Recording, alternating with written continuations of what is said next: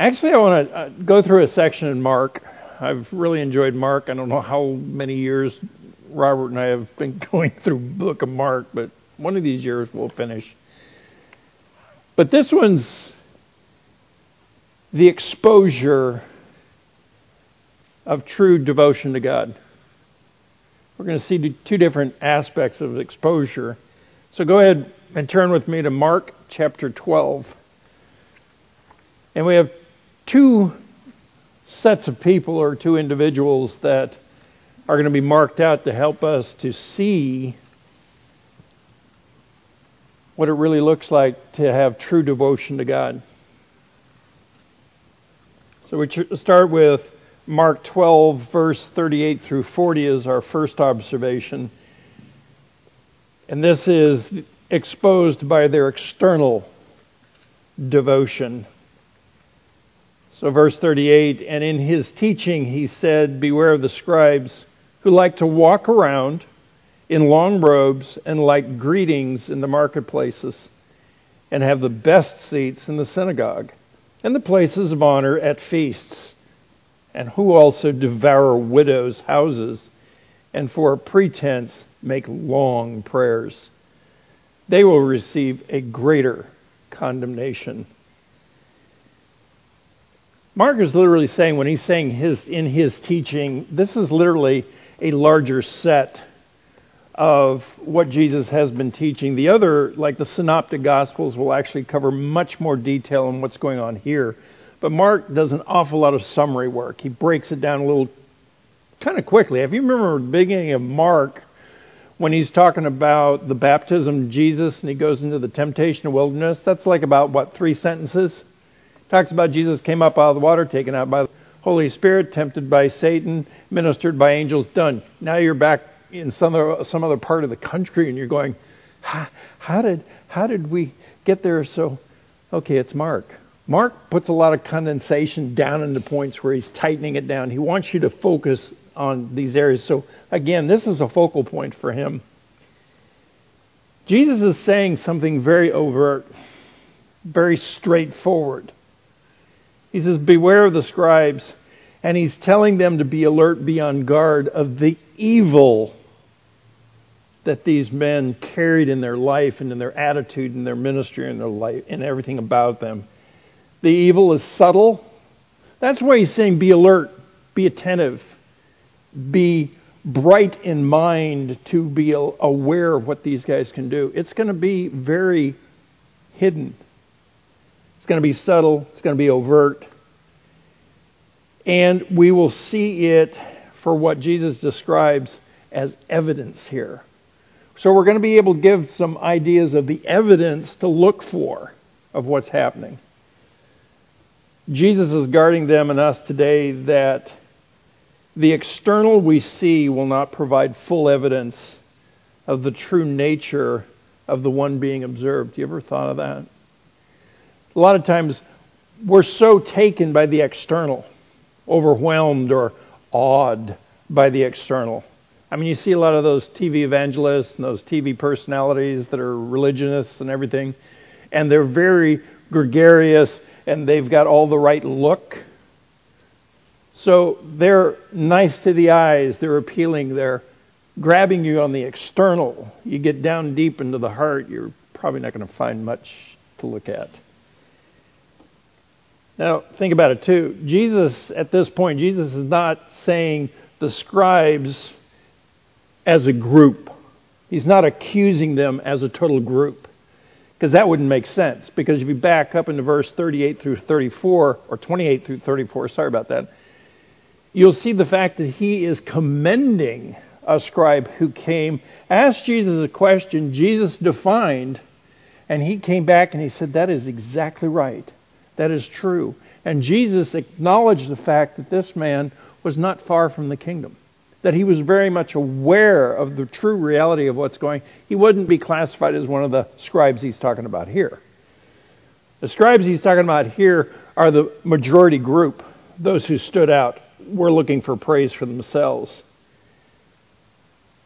But again, the scribes were those who interpreted the law and knew it fully but it went only mind deep.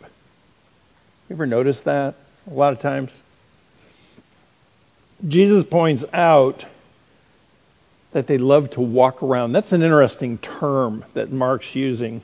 Or better yet, they love to stroll around as to be seen in their grand clothing so they would stand out, moving amongst the people in the marketplace, not necessarily to shop, you might say. They're going to be seen, to be acknowledged, to be honored, okay? I remember years ago, Ray Stedman talked about an issue as being a, a pastor, and traditionally what he would do is after he got done preaching in the morning, then he'd go to the back door and he'd greet all of his parishioners as they left. And, and he continually got the excellent sermon, Pastor, great sermon, wonderful sermon. You know how that whole line goes. Well, something started to happen. And he started realizing, wait a minute, I'm taking this, this is coming up into my head. I'm starting to be like puffed up and prideful. And he realized it was feeding pride inside of him. And he went, I, I, I, I can't do this. And he told the congregation, but he stopped going there to, to get those accolades.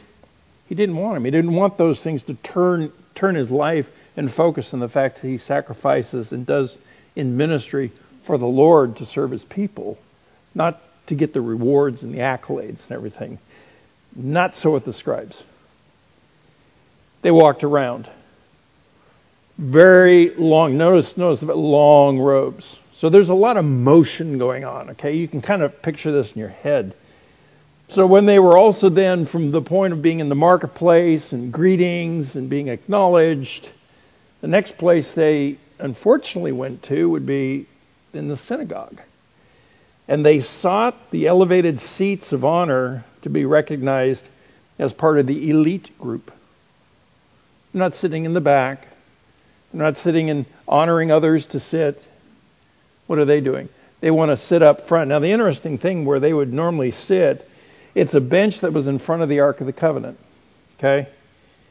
Facing the audience.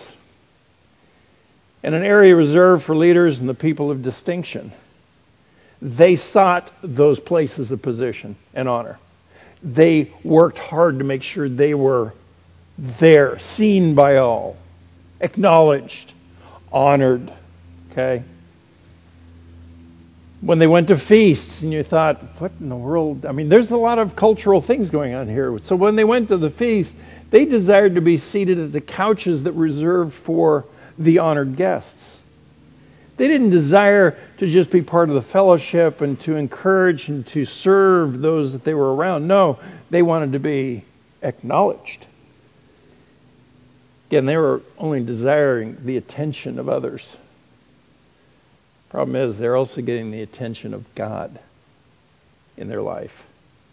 Think about it. In the public view, they wanted to be seen as religious and devout to God. But Jesus exposes something that was not in the public view of these men. They devoured widows. See, this thing just keeps getting worse. And Jesus is detailing what you and I cannot see. We see the, only the exterior, and Jesus is giving you the detail of what's going on inside, the motives of these men. Well, what about the widows? Well, this is interesting. We don't think about it in our culture, but widows were the poorest class of society, but also would be those who would be the ones most adapt at giving to the scribes in their ministry for funding and whatever they could do. Because they saw this as a great honor for them to do.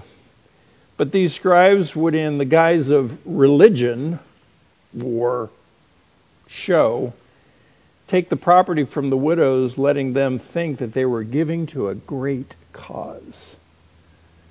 And I can't tell you this, the stuff that my mother was, was into back in those days way long time ago, those TV evangelists and all the the stuff. And even one time, I remember I was kind of shocked that some ministry had some deal that if if they sent you a little prayer swatch, little piece of cloth, okay, And if you take that little piece of cloth and you rub it on the area that's hurting or the cancer or whatever, and then you put the money into the envelope and that prayer swatch, mail it off and they will pray for you.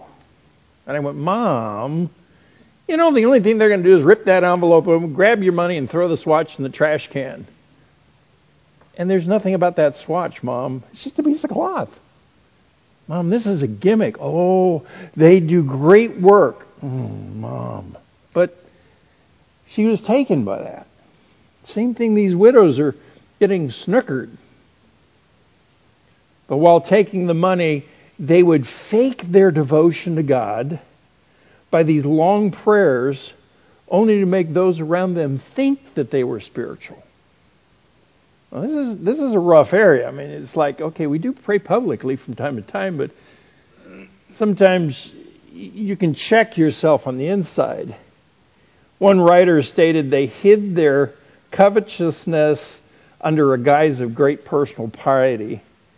They gave themselves to long periods of prayer in order to impress people with their devotion to God. But in truth, by the many words a fool is found, they wanted to make those around them think that they were super spiritual by their long prayers. But again, here Jesus exposes them as false.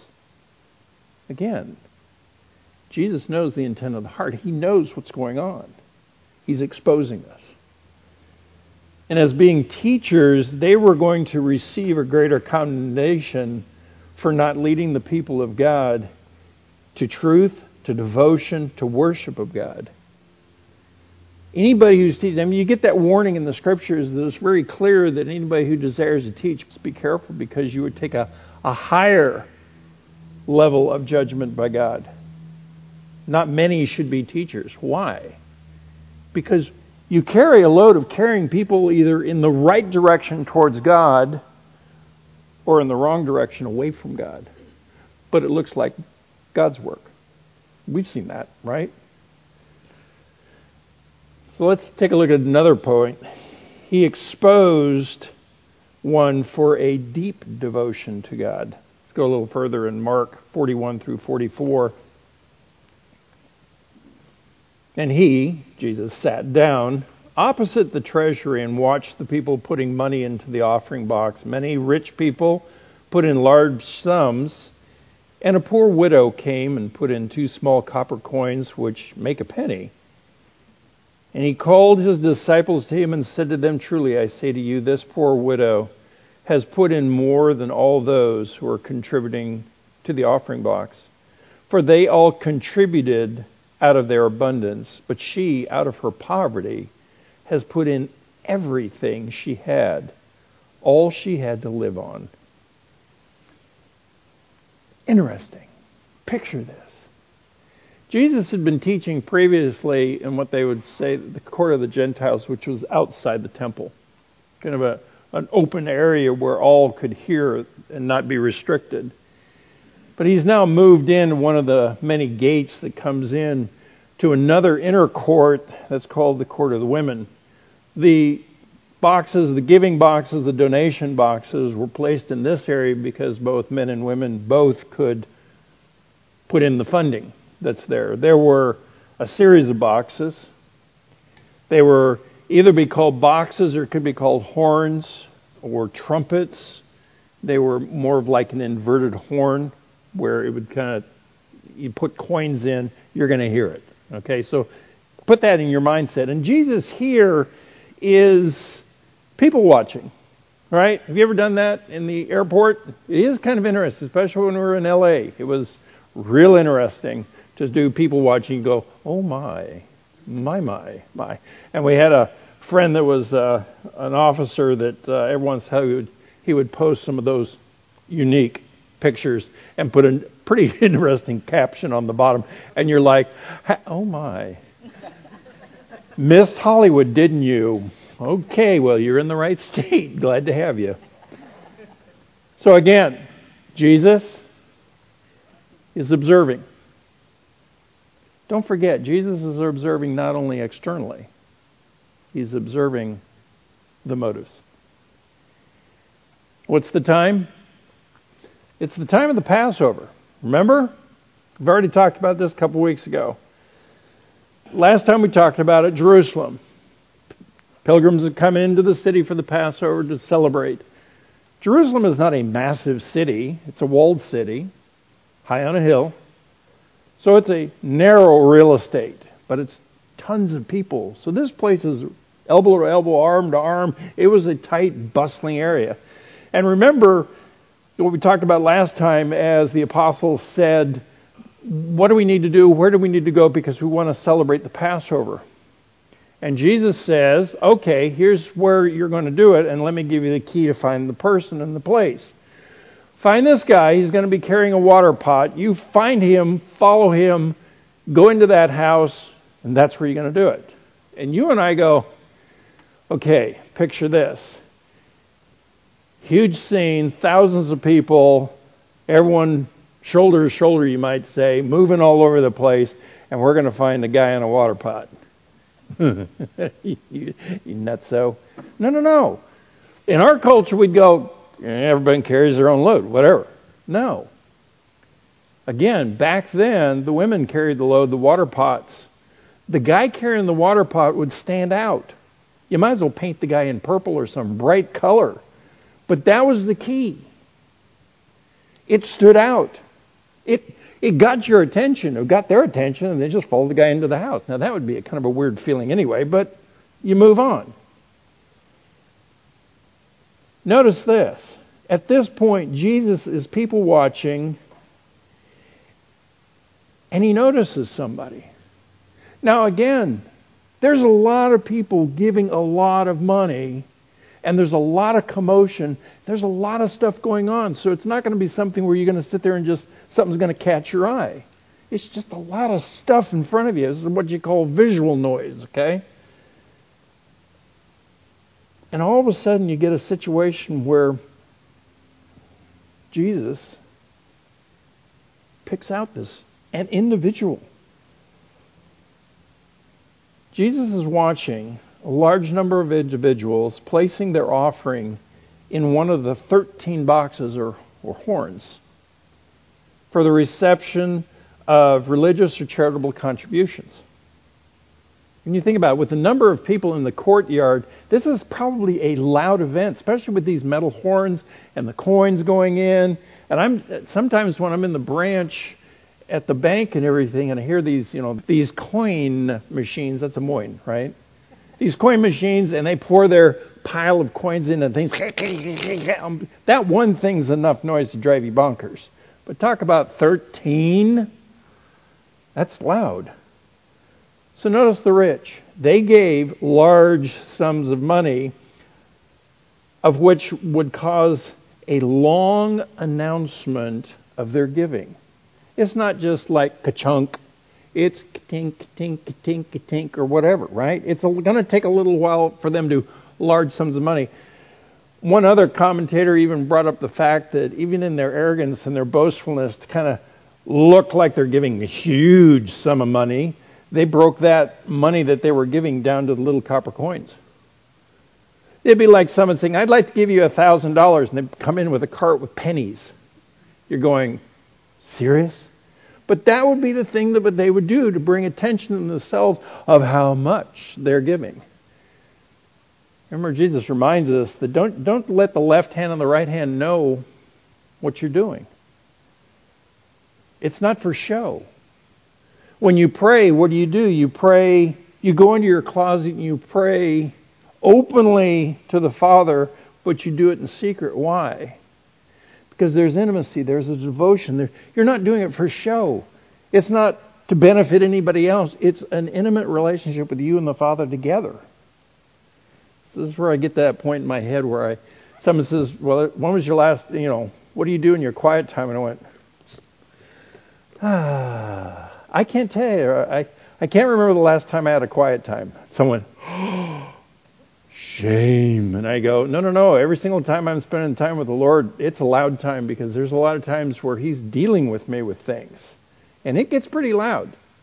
And I'm probably getting a little gruff and getting a little res- pushed back. And He goes, no. You guys have never done that, right? You, you've, uh huh, yeah, okay, well, whatever. But you get an idea. Notice the fact that this is what's going on in front of Jesus. To me, it almost sounds like chaos. But really? Large sums of money? The same show as that of the scribes who were known for their clothing. Remember this, this sequence of teaching that Mark's pulling in. He's talking about the external show that's going on by the, by the scribes and their robes and everything, and they're, they're being greeted in all this external. Again, this is all external. Wanting to be in the prominent seats, to be seen. It's all for show. All for self. And again, Jesus knows the intent of the heart and exposes the false worship and devotion to God. And again, it's all external with a dead and corrupt heart. Remember, too, Jesus talked about the fact that he was nailing the religious and saying, really, you guys are nice whitewashed tombs, but inside what you got? Dead man's bones. What's the whitewashed tomb? Looks great on the outside. Looks so nice. Almost looks like someone's house. What's on the inside? Nothing. Dead. They were spiritual on the outside. They give to be seen by men, but are fully known by God. With the excessive size of the crowd and the number of those filling, filing past to deposit their offerings, there is one that catches Jesus' attention someone that, that would not stand out in the crowd by their clothing nor the amount of their giving. This one person, a widow, the lowest class of society, the poorest known by Jesus, but not by her outside appearance, but by her deep inside devotion to God. What would she be doing? because she's such a low class, poor, how's she coming in? Well, what would she look like dressed wise? The finest fittings, the best, glittery, all the jewelry? No. They'd be torn, tattered, worn clothing. She'd be disgraced. It's a shame based society. So she would be shameful of her position, her carry, just the way she was. So she would come in probably a little ducked down, just don't want to be seen, don't want anybody to recognize, just she just wants to do what she wants to do with God. So she comes in humbly, quiet, no fanfare, and probably when she puts in her little two copper coins, probably doesn't even make a sound. But Jesus is identifying exactly what that giving is. And I don't think a lot of times we think this way. She is much like the man carrying the water pot at this point as she stood out in a stark contrast in the crowd. Did you, I mean, she just, it's just, whoa, wait a minute. I love the fact, too, that he kind of identifies her and kind of grabs his apostles and goes, guys, guys, guys, come here, come here. I need to teach you something. I need you to see something. Of course, again, they're only going to see the external. Jesus is going to fill in what she's doing. Again, she would have come in extremely quiet, wanting not to be seen, maybe head bowed, maybe a little bit hunkered over, tattered clothes. Just do her offering and leave unnoticed. She was noticed. She was noticed by Jesus. By the way, she just put in two copper coins. Smallest coin in use those days. She put it into, to put it into the perspective, the value of her gift was one sixty fourth of a common laborer's daily wage. One sixty fourth. It's a pittance. I mean, you can't you can't say that this is her daily wage. It's much less. She's poor. These two copper coins are all that she had to her name. She didn't have a bank account. She didn't have savings. She didn't have credit card. No. It was all she had. Could she have given only one copper coin and yet kept one? Yeah. But that's not the love and devotion she has of God. It's 100%. It's full on. It's complete abandonment and complete trust in God. So her gift is 100%. See, those around her were giving out of their abundance. Notice what Jesus identified the fact that they had an abundance that they were carving off the top. But she, of her poverty, gave 100%. Those around her were probably doing the traditional tithe, the 10%. I, remember growing up, I mean, I grew up in the conservative Southern Baptist church, and I remember everything was tithe, tithe, tithe, tithe, tithe, tithe. And then you get to start studying the scriptures, you kind of start having some problems going, but God's always talking about giving liberally, giving of a heart of joy. And then you get this 10%. And I thought, that sounds so ungodlike. It sounds restrictive. God doesn't function that way. It's like some missionary might say, well, we need this. Well, shoot, I only give 10%, so that's all you get, bud. No, God moves our hearts to what He desires us to give. But they were given their 10%. It was a required giving, too, don't forget. And we tend to do that same thing today. I had someone one time, I said, Well, what if you gave more than 10%? no, that's not what I'm supposed to do. And I went, Okay, let's back up into what Scripture says.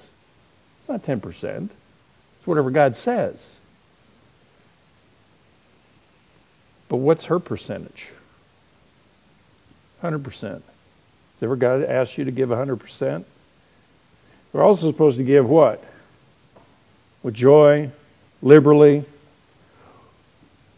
with a desire to want to give, not holding it back, not, oh, okay, here, you know, to have that little pain point.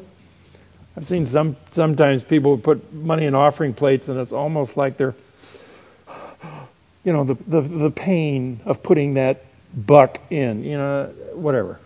The, the real fact here is, as we're looking at this event going on, whose devotion of God was exposed more? Where was the high level of devotion? Was this woman.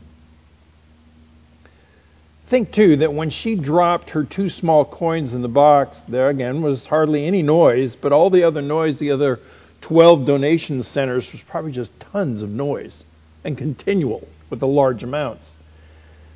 But again, she was noticed by Jesus, God Himself, who knew and noted her full devotion, her full commitment.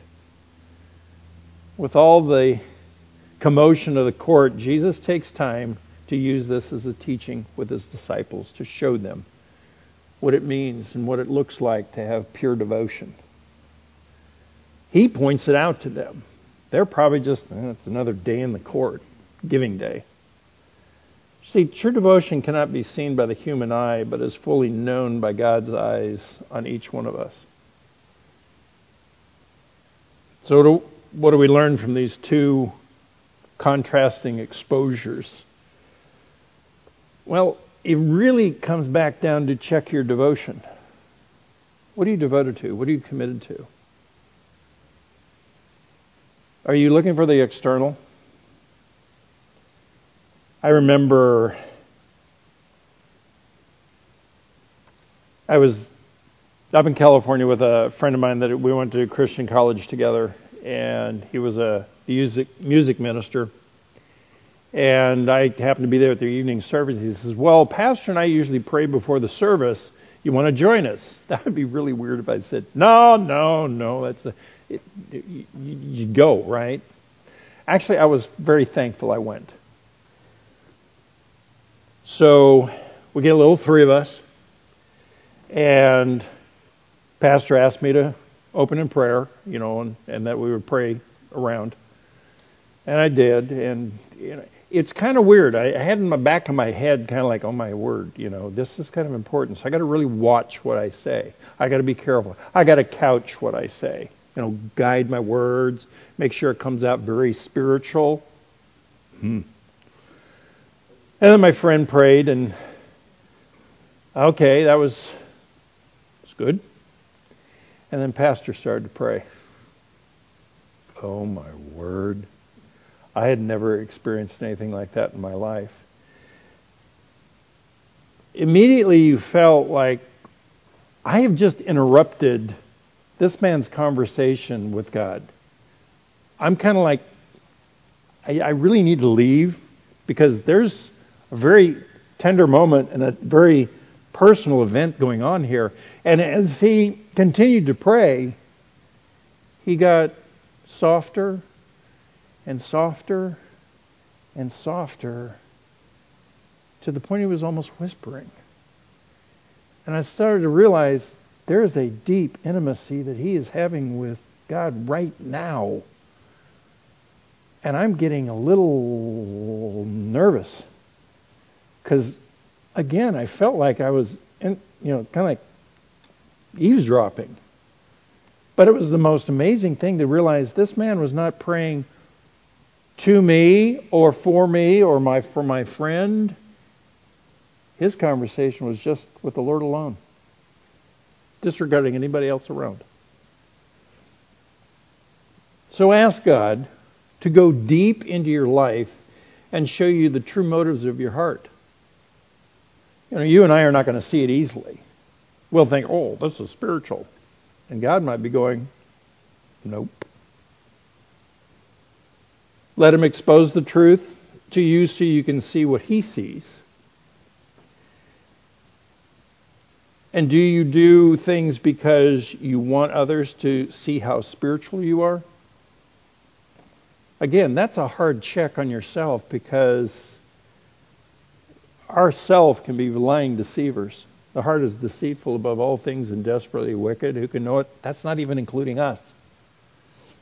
True devotion to God is not how you dress or what you give or how you pray.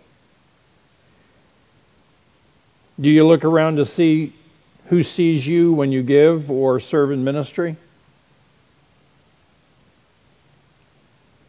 I had someone one time say, I, I'd, I'd never do custodial work at church. Why not? Well, it's so degrading. So? It's serving. Do you realize how distracted we would be if we went into the restrooms at church and they were a complete disheveled mess and filthy? Where would your worship be then? The only thing you'd be distracted on is that bathroom you were just in. It was like, oh my gosh. So that service the people that do, and I see them cleaning it between services. That's how detailed they are. It's amazing. And they do it with such joy and such excitement and such commitment. Why? Because they're not looking to get pats on the back by us, they're doing it to honor and glorify God. Are you trying to impress those around you on how you pray? Prayer should always be the most raw conversation that you have with the Father. It's a conversation. It's not fancy, impressive words. I do have some folks around, and I and I love it. I'm I'm fine with it. You know that that pray King James. I don't speak Elizabethan English. I don't. I have to transliterate. Have you ever done that? You're reading King James, and I I have to transliterate that thing into today's English so I can understand. And I remember when I was the college pastor, we would read some section of the Old Testament every time we got together. And I remember one brother, of course, my wife's giggling already. And we were going through, it caught the whole group. Okay, he was reading out of King James. Not that he was King James only, but he was reading King James. And something he was going along and talked about, and all of a sudden about Willith. And we started giggling. We're like, and he's like, what? And we're going, just talked about Willith. Who's he? Oh, Willith, you know. And it just, it again, that distracted us, right? So again, that's those things I transliterate back around to where I'm like, okay, got to get get straight. Still love King James. It's solid, but it's not how I speak today. But again, that's does Jesus know what language you're speaking when you pray to him in your known language? Yes. He made the languages, okay? It's that's an easy one. You know, in our culture, it is very easy to do things that are seen by others and, and esteemed by those around us. I mean, we're very egotistic individuals. Look, look at what I have done. It creates such a false facade that we can't even believe and see the falseness that we've generated. That is why we ask the Holy Spirit to show us the deep parts of our lives. That's the deep.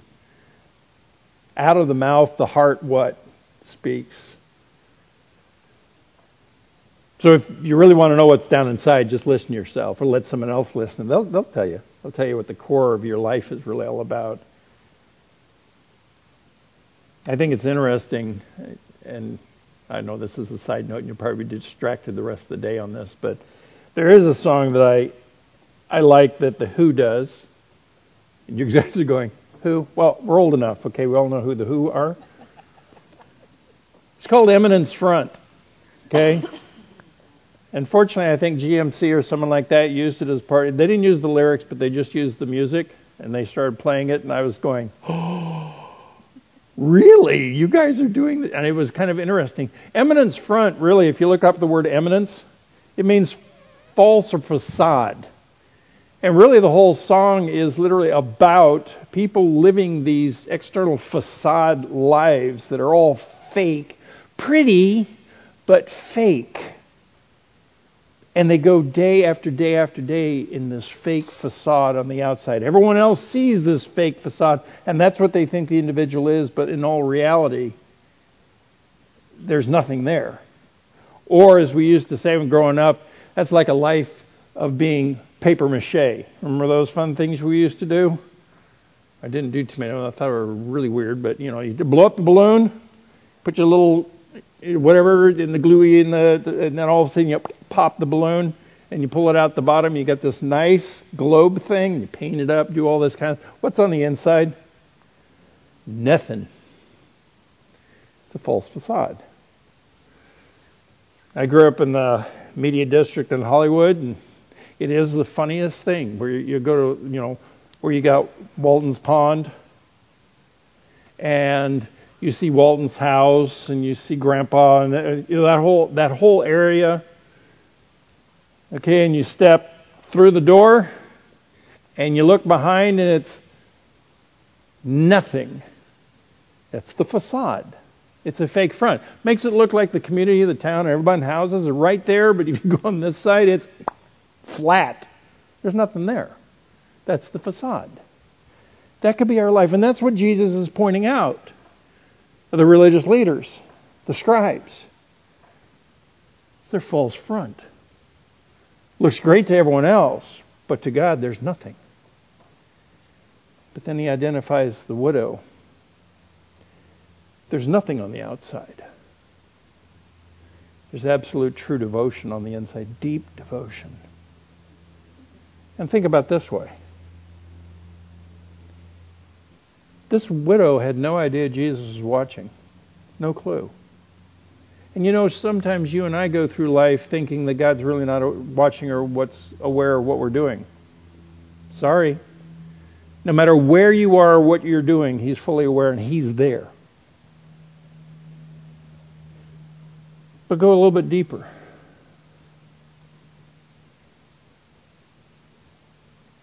She gave 100%. She gave everything. She had absolutely no resources after that donation. Nothing to live on, nothing to survive, nothing to rely on, except for absolute 100% dependence on God. And her faith and trust in God to care for her when she had absolutely nothing that she gave away she kept nothing for herself, trusting God completely. The hard lesson of this one is do we fully 100% depend upon and trust God for everything. For us to be at that position, we have to be completely empty and devoid of everything in our life that we don't rely on. And we trust Him 100%. Too many times we live a life that we are what? We rely on ourselves too much. We literally should be more like the widow who abandons everything, surrenders everything to God so we can be totally dependent. We want to be dependent upon God, not dependent upon ourselves. That's what the scribes were doing. So, my question then is which life do you seek in a life of devotion to God? The scribe's life or the widow? She came not showing, but to bring her gift to God in love and devotion. She came knowing her God and his care for her. She came thankful. Let's pray. Father, this is the most difficult for us to actually deal with, and the fact that there is so much in our own lives that we have built up to protect, to have resources, to be dependent upon more on ourselves than we do try to be dependent upon you. Teach us, grow us, help us to understand and to be dependent upon you, devoted to you 100% and completely surrendered in everything that we do to you. For in that way we will know for sure and for absolute return, we know that you will care for us because that is borne out in our life and our total trust. Help us to learn this dependence. Help us never to be seekers of external praise or external acknowledgement.